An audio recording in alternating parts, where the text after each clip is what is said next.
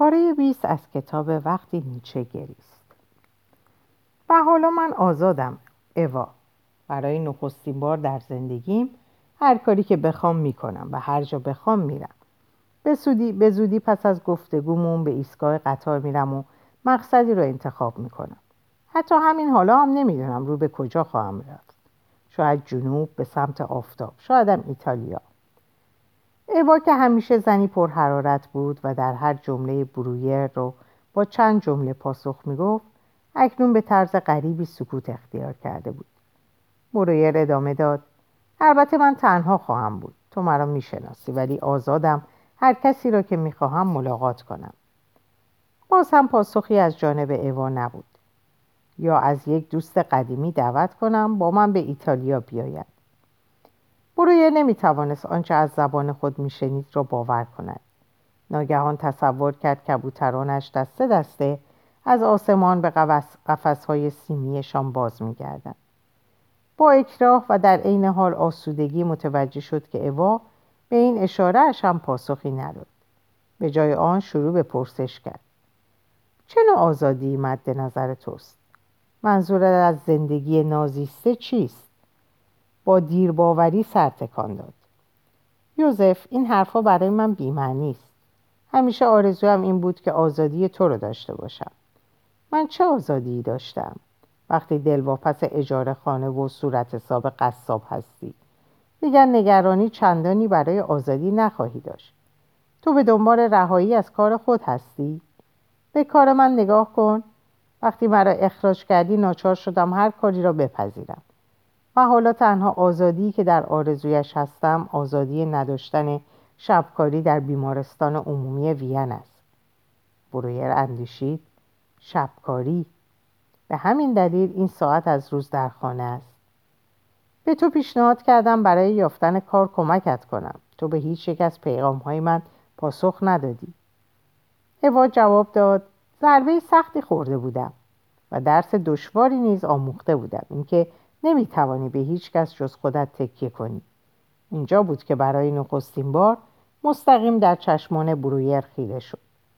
برویر که از شرم رها کردنش سرخ شده بود خواست از او عذرخواهی کند ولی ایوا با عجله موضوع را عوض کرد و به صحبت درباره کار جدید عروسی خواهرش وضعیت سلامتی مادرش و بالاخره رابطهش با گرهارت وکیل جوانی که نخستین بار به عنوان بیمار در بیمارستان ملاقات کرده بود پرداخت. موریر فهمید که با این ملاقات حسابش را با ایوا هم تصفیه کرده. پس برخواست که برود. وقتی به در نزدیک شد ناشیانه دست ایوا را در دست گرفت و خواست پرسشی کند ولی مکس کرد. آیا هنوز حق داشت با او خودمانی صحبت کند؟ مصمم شد خطر کند. گرچه روشن بود که رابطه صمیمانه میان آن دو فرسوده شده است ولی پانزده سال دوستی چیزی نبود که به سادگی فراموش کرد. اوا من باید بروم ولی یک سال دیگر مانده است. سوالت را بپرس یوزف. نمی‌توانم روزهایی را که با هم صمیمی بودیم از یاد ببرم. به خاطر داری یک روز از در مطعب ساعتی به گفتگو نشستیم. من از کشش مقاومت ناپذیر و آجزانه که نسبت به برتا حس می کردم برایت گفتم. تو گفتی که برای من نگرانی که دوست من هستی و نمی‌توانی نابودیم را ببینی. بعد دستم را گرفتی همینطور که حالا من دست تو را گرفتم. و گفتی حاضری هر کاری که لازم باشد برای نجات من انجام دهی. اوا نمی‌توانم بگویم که چندین و چند بار آن گفتگو را در نظرم زنده کردم. که آن عبارت چه ارزشی برایم داشت و اینکه چقدر افسوس خوردم که آن زمان چنان در وسواس برتا غرق بودم که نتوانستم پاسخ مستقیم تری به تو بدهم. و سوال من این است که آیا تو خالصانه این عبارت رو بیان کردی؟ و آیا لازم بود که من پاسخی به آن بدهم؟ او دستش را آزاد کرد. آن را به آرامی بر شانه برویر نهاد و با تو معنینه گفت یوزف نمی‌دانم چه بگویم. باید سریح باشم. متاسفم که سوالت را این گونه پاسخ می‌دهم. ولی به خاطر دوستی دیرین ما باید سریح باشم. یوزف من این گفتگو را به یاد ندارم. دو ساعت بعد برویر خود را در حالی یافت که در یک کوپه درجه دو سپار ایتالیا بود. او می‌دانست حضور اوا در طول سال گذشته تا چه حد برایش مهم بوده. او روی اوا حساب می‌کرد. همیشه یقین داشت که هنگام نیاز او را در کنار خود خواهد داشت. چطور اوا چیزی به یاد نداشت؟ از خود پرسید ولی چه انتظاری داشتی یوزف؟ که او خود را در پستو حبس کند و به امید روزی بنشیند که تو در بکشایی و حیاتی تازه به او ببخشی؟ تو چهل ساله هستی. وقت آن است که بفهمی زنان زندگیت جدای از تو هستند. آنها زندگی خیش را دارند ترقی می کنند زندگیشان در جریان است. پا به سن می‌گذارند و روابط جدیدی برقرار می کنند تنها مردگانند که تغییر نمی کنند تنها مادرت برتا که در زمان معلق است انتظار تو را می کشد ناگهان این فکر ناراحت کننده در او تقویت شد که این تنها زندگی برتا و اوا نیست که در جریان است. ماتیلده نیز بدون او وجود دارد و روزی خواهد آمد که او نیز دیگری را برگزیند. ماتیلده ماتیلده او با مردی دیگر. این درد قابل تحمل نبود. اشکایش فرو میغلطید به محل بار نگاهی انداخت تا جامدان خود را بیابد. جامدان در دست بود و دسته برنجیش او را به خود می‌خواند. بله می‌دانست باید چه کند دسته را بگیرد. جامدان را از روی نرده فلزی بلند کند و پایین بیاورد. در ایستگاه بعد هر جا که بود پیاده شود. سوار نخستین قطاری که به وین می‌رفت شود و خود را به پای بخشایش ماتیلده بیندازد. هنوز دیر نشده بود. قطعا ماتیلده او را به خانه راه می‌داد. ولی احساس کرد حضور نیرومند نیچه او را از این کار باز میدارد. فردریش چطور می‌توانم از همه چیز دست بکشم؟ چقدر احمق بودم که اندرز تو را پذیرفتم. تو پیش از آن که مرا ملاقات کنی همه چیزهای مهم را از دست داده بودی یوزف علت ناامیدیت همین بود. یادت هست چطور در فقدان پسری با امیدهای بیکران مینالیدی؟ ولی حالا دیگر هیچ ندارم. هیچ همه چیز است. برای نیرومند شدن ابتدا باید ریشه هایت را در هیچ فرو بری و رویارویی با تنها ترین تنهایی ها را بیاموزی. همسرم خانوادهام آنها را دوست دارم. چطور توانستم ترکشان کنم؟ باید در ایستگاه بعدی پیاده شوم. تو تنها از خود میگریزی. به خاطر داشته باش که هر لحظه تا ابد تکرار خواهد شد. فکر کن و از دست دادن ابدی آزادیت فکر کن. من وظیفه دارم که تنها وظیفت این است که همان شوی که هستی. قوی باش در غیر این صورت تا ابد برای بزرگ جلوه کردن از دیگران استفاده خواهی کرد. ولی ماتیلده پریمان هایی که بستم وظیفم وظیفه وظیفه. تو با این پاکدامنی های حقیر خود را هلاک خواهی کرد. شرارت را بیاموز. خود نوعیت را بر خاکستر خود پیشین بنا کن. در تمام طول راه تا ایتالیا نیچه با او بود. بازگشت ابدی. ساعت شنی ابدی هستی که بارها و بارها زیر و زبر می شود.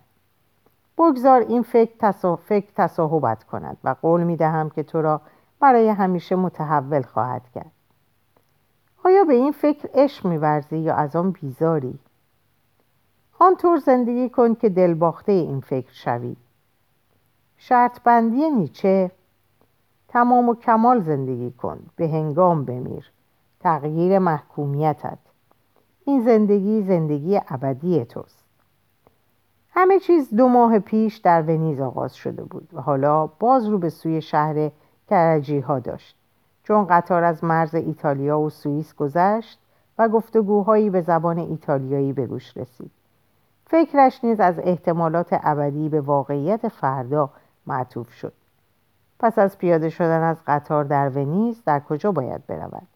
شب را کجا باید بگذراند؟ فردا چه خواهد کرد؟ و روز بعد وقتش را چطور بگذراند؟ نیچه چه می‌کرد؟ وقتی بیمار نبود قدم می‌زد میاندیشید و مینوشت. ولی این روش او بود. چطور؟ برویر می‌دانست که پیش از هر کاری باید راهی برای امرار معاش بیابد. پولی که همراه داشت تنها برای گذران چند هفته کفایت می‌کرد. پس از آن بانک به دستور ماکس تنها مقرری ماهیانه ناچیزی برایش حواله می‌کرد. البته می‌توانست به تبابت ادامه دهد. دست کم سه تن از دانشجویانش در ونیز مشغول تبابت بودند. برای شروع کار نباید با مشکلی مواجه می‌شد. زبان هم مسئله ساز نبود تا حدودی با انگلیسی فرانسه و اسپانیایی آشنا بود و استعداد خوبی در یادگیری زبان داشت. می توانست به سرعت ایتالیایی را فرا بگیرد. ولی آیا همه چیز را فدا کرده بود که زندگی وینی خود را در ونیز از سر گیرد؟ نه. او آن زندگی را پشت سر گذاشته بود. شاید بد نباشد در رستوران کار کند. مرویر به دلیل فقدان مادر و پیری مادر بزرگش آشپزی آموخته بود و گاه در آماده کردن غذای خانه نیز کمک می‌کرد.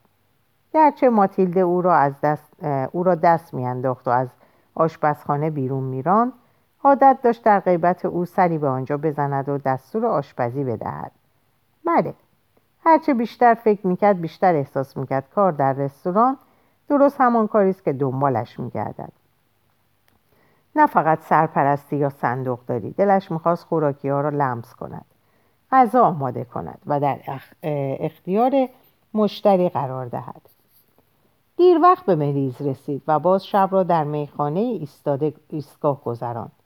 صبح با یک کرجی به مرکز شهر رفت و ساعتی را به پیاده روی و اندیشیدن گذراند به های زیادی از کنارش میگذشتم و به دقت نگاهش می‌کردم وقتی تصویر خود را در باستاب پنجره یک مغازه دید دریافت ریش بلند و کلاه نیمتنه و لباس و کروات سراپا سیاهش توجه آبران را به خود جلب می کند. او ظاهر یک خارجی و دقیقا یک طبیب یهودی وینی ثروتمند و سالخورده را داشت. شب گذشته در ایستگاه قطار متوجه جمعی از روسپیان ایتالیایی شده بود که به دنبال جلب مشتری بودند. هیچ یک به او نزدیک نشده بود و تعجبی هم نداشت. باید از شر این ریش و لباس عذا خلاص شد. نقشهش به تدریج شکل گرفت. ابتدا باید سری به سلمانی و فروشگاه های لباس طبقه کارگر بزند. بعد در اسرع وقت زبان ایتالیایی بیاموزد. شاید پس از دو یا سه هفته بتواند به سیر و سیاحت در حرفه رستورانداری بپردازد. شاید ونیز نیازمند یک رستوران خوب اتریشی یا حتی اتریشی یهودی باشد. در گشت و گذارش در شهر به چند کنیسه برخورده بود. تیغ کند سلمانی که به ریش 21 ساله اش یورش برده بود سرش را به جلو و عقب کرد حرکت می‌داد گاه بخشی از ریش را تمیز می تراشید ولی اغلب گیر می کرد و دسته از موهای ریش زخیم متمایل به قرمزش را از ریشه در می آورد. سلمانی سرسخت و بیحوصله بود. برویر اندیشید وضع او قابل درک است. شست لیره برای تراشیدن چنین ریشی بسیار کم است. پس به او اشاره کرد که آهسته تر کار کند. سپس دست در جیب کرد و دیویست لیره به او داد. بیست دقیقه بعد وقتی به آینه ترکدار سلمانی نگریست موجی از ترحم نسبت به چهره خود وجودش را در نوردید. در این چند دههی که به چهرهش ننگریسته بود ثمره جدال با زمان را که زیر تیرگی ریشش پنهان شده بود از یاد برده بود چهره اوریانش زار و خسته می نمود. فقط پیشانی و ابروانش استوار و مصمم به تحمل پوست شل و بیقواره صورت بودند. شیار بزرگی از هر سوراخ بینی به دو طرف صورت کشیده شده بود و گونه ها را از لبها جدا می ساخت. چروک های کوچکی هم اطراف چشمانش پراکنده بود. قبقب بوغلمونوارش از آرواره آویزان بود و چانهش فراموش کرده بود ریش چانه کوچک شرماورش را پنهان می‌کرد و حالا این چانه کوچکتر از پیش زیر لب مرتوب و آویختهش محجوبانه پنهان شده بود برویر در مسیرش به سمت فروشگاه لباس به لباس آبران دقت کرد و تصمیم گرفت پالتوی کوتاه به رنگ آبی تیره چکمه هایی سنگین و ژاکتی زخیم و راه راه تهیه کند ولی آبران همه جوانتر از او بودند مردان مسنتر چه می پوشیدن؟ اصلا آنها کجا بودند؟ همه خیلی جوان به نظر می رسیدن. چطور دوست پیدا کند؟ چطور با زنان معاشرت کند؟ شاید زن پیشخدمتی در رستوران یا یک معلم ایتالیایی مناسبش باشد. ولی اندیشید من زن دیگری نمی‌خواهم. هرگز زنی مانند ماتیلده نخواهم یافت. من عاشق او هستم. این دیوانگی است. چرا ترکش کردم؟ بسیار پیرتر از آنم که دوباره شروع کنم. من سال خورده ترین فرد در این خیابانم. شاید فقط آن زنی که با اصا راه می رود یا آن مرد خمیده که سبزی می فروشد از من سال خورده تر باشد. ناگهان سرش به دوران افتاد. نمی توانست سرپا بایستد از پشت سر صدایی شنید. یوزف یوزف. این صدا متعلق به که بود؟ آشنا به نظر می آمد دکتر برویر یوزف برویر کسی چه می‌داند من اینجا هستم؟ یوزف به من گوش کن. از ده تا یک معکوس می شمارم وقتی به پنج رسیدم چشمانت باز می شود وقتی به یک برسم کاملا هوشیار خواهی بود. ده نو هشت این صدا را می شناسم هفت شش پنج. چشمانش گشوده شد. چهره خندان فروید مقابلش بود. چهار سه دو یک. تو کاملا هوشیاری. حالا. برویر حراسان شد. چه اتفاقی افتاده؟ من کجا هستم؟ زیگ. لحن فروید محکم ولی آرامش بخش بود. همه چیز رو به راه است یوزف. بیدار شو. چه اتفاقی افتاده؟ چند دقیقه به خودت مهلت بده یوزف. حافظت کاملا برمیگردد. دید بر نیمکت کتابخانهاش دراز کشیده. نشست. دوباره پرسید چه اتفاقی افتاده؟ تو بگو چه اتفاقی افتاده یوزف من دقیقا همان کاری رو کردم که دستور دادی. چون برویه هنوز گیج به نظر می رسید فروید توضیح داد. خاطرت نیست؟ دیشب نزد من آمدی و خواستی ساعت یازده صبح امروز در اینجا حاضر شوم و در یک آزمون روانشناختی به تو کمک کنم. وقتی به اینجا رسیدم از من خواستی با استفاده از ساعت جیبیم به عنوان آونگ تو را هیپنوتیزم کنم. برویر دست به جیب جیله قش بود آنجاست یوزف. روی میز قهوه خوری. بعد از من خواستی تو را به خلصه عمیق فرو برم و بخواهم مجموعه ای از تجربیاتت را مجسم کنی. گفتی بخش نخست آزمون باید به رهسپاری اختصاص یابد. ترک خانواده دوستان و حتی بیماران. و اینکه اگر لازم بود دستوراتی مانند خداحافظی کن یا دیگر نمی‌توانی به خانه بازگردی به تو بدهم. بخش بعدی به برپایی زندگی جدید اختصاص داده شد. و باید دستوراتی نظیر به رفتن ادامه بده یا بعد می‌خواهی چه کنی به تو می‌دادم. بله بله زیگ دارم بیدار میشم. همه چیز رو به خاطر آوردم. الان ساعت چنده؟ یک بعد از ظهر یک شنبه. همونطور که برنامه ریزی کرده بودیم. دو ساعت در این حال بودی. به زودی همه برای صرف غذا از رو می‌رسن. دقیقا بگو چه اتفاقی افتاد. چی دیدی؟ به سرعت وارد خلصه شدی و تقریبا در تمام مدت در خلصه موندی یوزف می‌تونم بگم در سکوت و در تماشاخانه درونی ذهنت. نمایش فعالی در جریان بود. دو سه بار به نظر رسید که از حالت خلصه خارج شدی و من با تلقین حالت سفر و حس حرکت قطار و اینکه سرت رو به پشتی صندلی قطار تکیه میدی و به خواب عمیقتری فرو میری خلصه رو عمیقتر کردم این روش هر بار موثر واقع شد. بیش از این چیزی نمی‌تونم بگم. به نظر بسیار ناراحت و ناکام میومدی چند بار گریستی و یکی دو بار هم وحشت زده شدی. پرسیدم می‌خوای کارو متوقف کنیم ولی سرت رو به نشانه نفی تکان دادی. پس منم تو رو وادار به ادامه حرکت کردم. برویر چشمانش رو مالید و در حالی که سعی می‌کرد از جا برخیزه پرسید آیا بلند صحبت کردم؟ به ندرت لبانت مرتب به ندرت.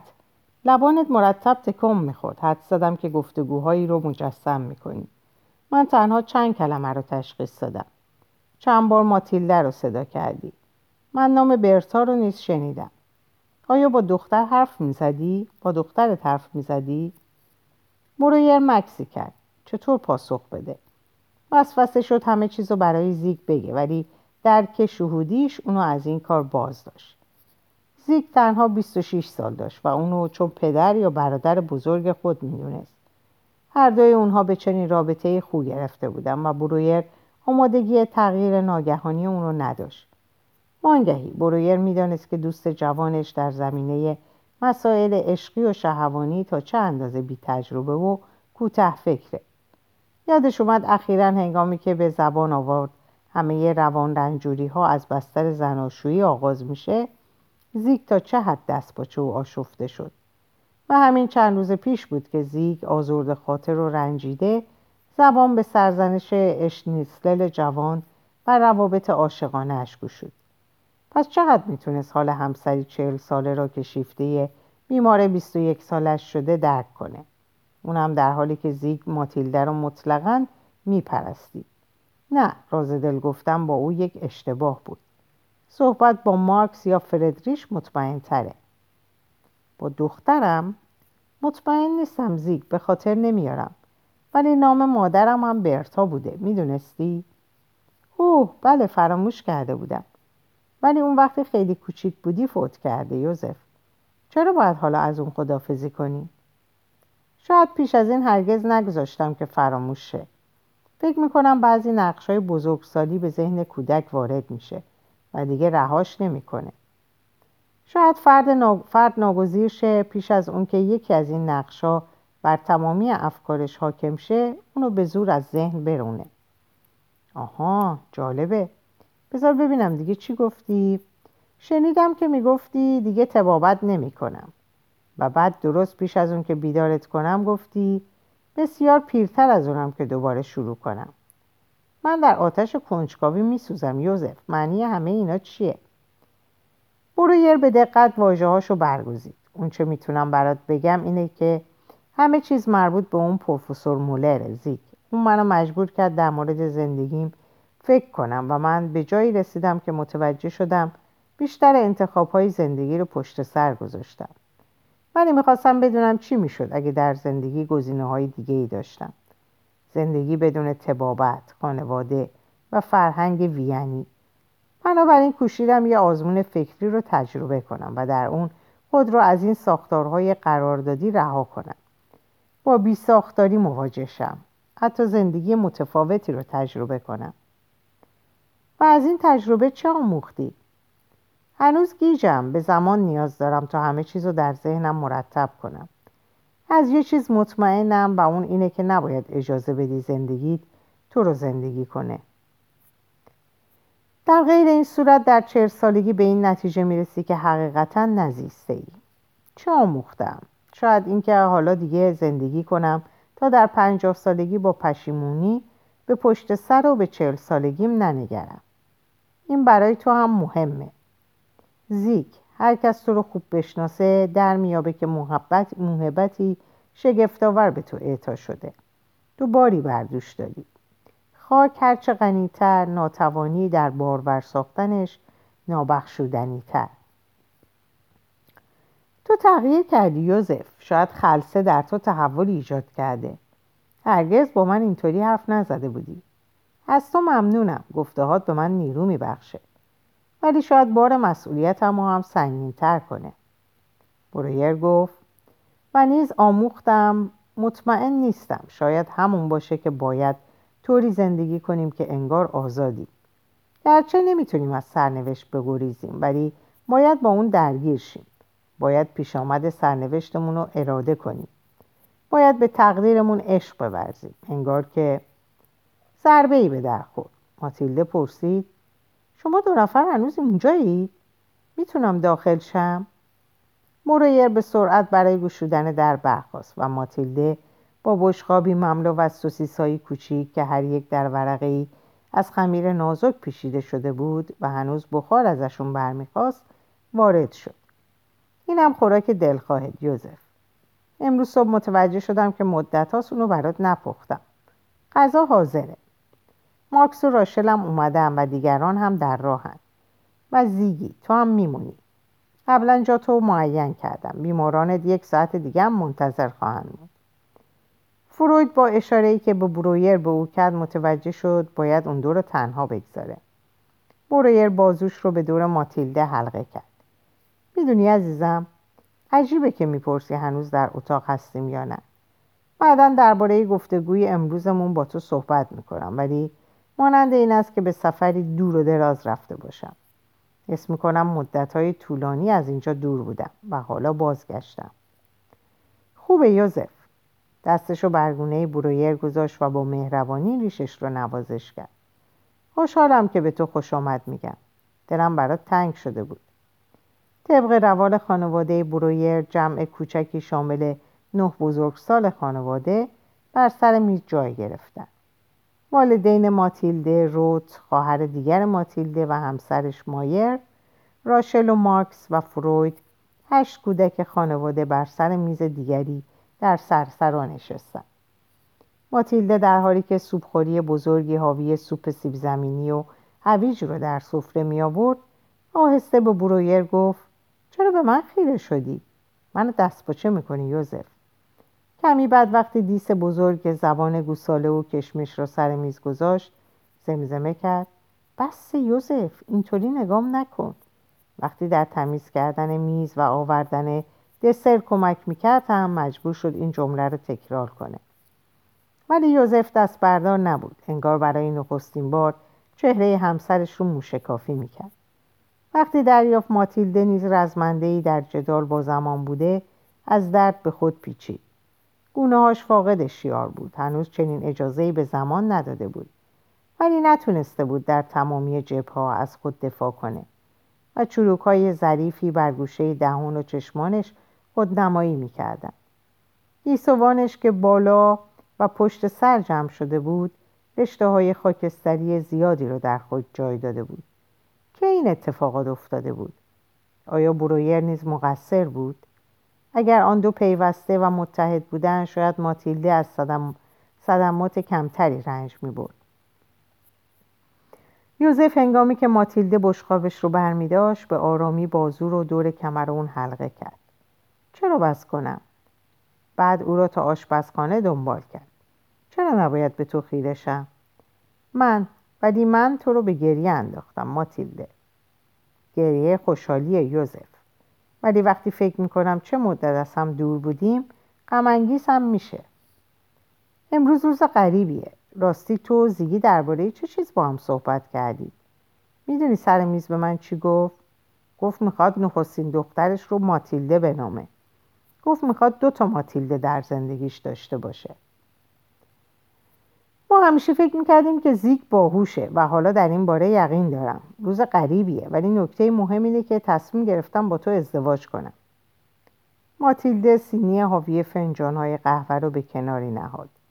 دست بر سر برویر گذاشت و او رو به سمت خود کشید و پیشانیش رو بوسید. شراب نوشیده شراب نوشیده یوزف؟ حرفای بیمعنی می‌زدی. دوباره سینی رو برداشت ولی این حالت تو میپسندم. درست پیش از زبان کردن پیش از باز کردن دری که رو به اتاق غذاخوری بود برگشت. فکر می‌کردم چهارده سال پیش تصمیم گرفتی با من ازدواج کنی مهم اینه که امروز می‌خوام این کار رو انجام بدم ماتیلده. امروز و هر روز. پس از صرف قهوه و شیرنی دستپخت ماتیلده فروید با عجله به بیمارستان رفت. برویر و مارکس هر یک با لیوانی اسلیوستیس به کتابخانه رفتن و به شطرنج مشغول شدن پس از یک دست بازی کوتاه که مارکس در آن با حمله جانبی وزیر بر دفاع فرانسوی پیروز شده بود برویر دست مارکس رو برای آغاز بازی جدید متوقف کرد و به با جناقش گفت می‌خواهم حرف بزنم. مارکس به سرعت بر یأس خود غلبه کرد. شطرنج رو به کناری نهاد. سیگار برگ دیگری روشن کرد. ستون طویلی از دود بیرون داد و صبر کرد. پس از ماجرایی که دو هفته پیش میانشان رفته بود و برویر برای نخستین بار درباره نیچه با او سخن گفته بود دو مرد احساس صمیمیت بیشتری می‌کردند. در این دو هفته مارکس مانند شنونده دلسوز و صبور گزارش ملاقات برویر با اکارت مولر را با علاقه فراوان دنبال می‌کرد. اکنون مبهوت توصیف مفصل بحث روز گذشته در گورستان و جلسه شگفتآور خلصه امروز صحبت شده بود. پس در خلصه امروز ابتدا فکر کردی می‌خواهم راه تو را سد کنم و تو را از رفتن منصرف کنم؟ ممکن بود چنین کاری هم بکنم. جز تو چه کسی را می‌توانم در شطرنج شکست دهم؟ ولی از شوخی گذشته تو تغییر کرده یوزف. آیا واقعا برتا را از ذهن بیرون رانده ای؟ مبهوت کننده از ماکس. حالا می‌توانم درباره او هم مانند دیگران فکر کنم. درست مثل اینکه با یک عمل جراحی تصویر برتا را از تمامی عواطفی که به او متصل بود جدا کرده باشم. و کاملا یقین دارم که این جراحی زمانی اتفاق افتاد که او را همراه با طبیب جدیدش در باغ مشاهده کردم. مارک سری تکان داد. نمی‌فهمم. شایدم بهتر باشه چیزی نفهمم. باید سعی کنیم. شاید درست نباشه بگم که شیفتگی من نسبت به برتا لحظه ای نابود شد که اونو با دکتر دورکین دیدم. منظورم اینه که تخیلاتم درباره برتا و دکتر دورکین چنان زننده و واضح بود که از اون به عنوان واقع واقعی حقیقی یاد می‌کنم. مطمئنم که این شیفتگی پیش از اون توسط مولر تضعیف شده بود. خصوصا زمانی که وادارم کرد بفهمم چطور چنین قدرت عظیمی به اون بخشیدم. تخیلاتم درباره برتا و دکتر دورکین در حال خلصه درست به موقع بود و منجر به از بین رفتن کامل اون شیفتگی شد. وقتی دیدم همون صحنه های آشنا رو همچون عادتی با دکتر جدیدش هم تکرار می‌کنه تمامی قدرتش نابود شد. ناگهان دریافتم که او قدرتی نداره. حتی نمی‌تونه بر اعمال خود مسلط شه. در واقع او نیز همانقدر درمانده است که من بودم. هر دوی ما هنرپیشگانی بودیم در حال اجرای نمایش. وسواس یکدیگه برویر پوسخندی زد ولی چیزی بسیار مهمتر در شرف وقوعه و اون تغییر حس حسم نسبت به ماتیلد است. در حین خلصه کمتر حسش می‌کردم ولی حالا بسیار قویتر شده. در تمام طول صرف غذا نگاش می‌کردم و موجی از تمایل به اون در خود حس می‌کردم. ماکس لبخندی زد. بله دیدم چطور نگاش می‌کردی. دیدن دستباشگی ماتیلده مطبوع بود. منو به یاد روزهای گذشته بازی میان شما دو نفر میانداخت. شاید بسیار ساده باشه. به این دلیل قدرتش رو دونستی که به تجربه از دست دادنش بسیار نزدیک شدی. بله این بخشی از اونه ولی دلایل دیگه ای هم هست. می‌دونی سالها در فکر افکاری بودم که ماتیلده بر دهانم زده. حس می‌کردم ماتیلده منو به بند کشیده و در آرزوی آزادیم بودم. اینکه زنان دیگر و زندگی کاملا متفاوتی رو تجربه کنم. ولی وقتی کاری رو کردم که مولر از من خواسته بود وقتی آزادیم رو به دست آوردم دچار حراس شدم. در حال خرسه سعی کردم از آزادی دست بکشم. ابتدا خودم رو به برتا و بعد به ایوا تسلیم کردم. دهانم رو باز کردم و گفتم لطفا لطفا افسارم بزنید اونو در دهانم بگذارید من نمی‌خوام آزاد باشم. حقیقت اینه که از آزادی وحشت کرده بودم. مارکس موقرانه سر تکون داد. برویر ادامه داد. یادت میاد گفتم در حال خلصه در ونیز به یک سلمونی رفتم و اونجا متوجه پیری چهرم شدم و اینکه در خیابون و فروشگاه های لباس پیرترین فرد بودم. چیزی که مولر گفته بود اینجا معنی پیدا می‌کرد. دشمن راستین را برگزین. این کلید حل مسئله است. همه این سالها من با دشمنی کاذب می جنگیدم دشمن واقعی نه ماتیلده که سرنوشت بود. دشمن حقیقی پیری مرگ و وحشت من از آزادی بود. ماتیلده را برای روبرو شد نشدن با اونچه حقیقتا نمی‌خواستم با اون مواجه شم سرزنش می‌کردم نمی‌دونم چه تعداد از شوهران چنین برخوردی با زنانشون دارن. ماکس گفت فکر می‌کنم من یکی از اونها هستم. می‌دونی اغلب درباره کودکی و روزهایی که با هم در دانشگاه سپری کردیم فکر می‌کنم. به خودم میگم آه چه زیانی! چطور اجازه دادم اون روزها از دست برن؟ و بعد در دل راشل رو سرزنش می‌کنم انگار تقصیر اون بوده که کودکی من پایان یافته یا تقصیر اونه که دارم پیر میشم بله مولر گفت دشمن واقعی آرواره های تماع زمانه ولی حالا دیگه در برابر این آرواره ها احساس درماندگی نمی کنم. شاید برای نخستین بار احساس می کنم که زندگیم رو اراده می کنم. اداره می کنم. زندگی رو که برگزیدم میپذیرم و حالا آرزو نمی کنم که کاش جور دیگه ای رفتار کرده بودم. ماکس هرچقدر این پروفسور تو با ذکاوت باشه به نظر می‌رسه با طراحی این آزمون خلصه تو زرنگتر از اون بودی. راهی پیدا کردی که تصمیم بازگشت ناپذیر رو بدون بازگشت پذیر کردنش تجربه کردی. ولی هنوز یه چیز رو نفهمیدم. کدوم بخشت بود که در حین تجربه خلصه خلصه رو طراحی می‌کرد. وقتی در خلصه بودی بخشی از وجودت از اونچه واقعا اتفاق میافتاده آگاه بوده. حق با تو ماکس این شاهد این من کجا من کجا بوده که به باقی وجود من نیرنگ می‌زده؟ وقتی در این باره فکر می‌کنم گیج میشم. روزی فردی باهوشتر از من پیدا خواهد شد که این معما رو حل کنه. ولی نه. فکر نمی کنم از مولر تر باشم. در واقع احساس کاملا متفاوتی دارم. حس می‌کنم اونو معیوس کردم. از نسخه اون سرپیچی کردم یا شاید به سادگی به محدودیت های خودم اعتراف کردم. اون اغلب میگه هر کس باید میزان حقیقتی رو که تاب میاره رو برگزینه. فکر کنم من انتخاب کردم. ماکس به علاوه به عنوان یک طبیب نیز معیوسش کردم.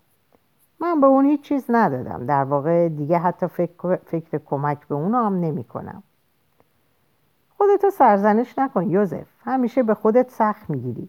تو با اون فرق داری. اون درسی رو که درباره متفکران مذهبی با پروفسور یودل گرفته بودیم یادته؟ وصف رویارویی رو که برای اونها به کار می بردیم مولر تو هم همینه. یک رویایی.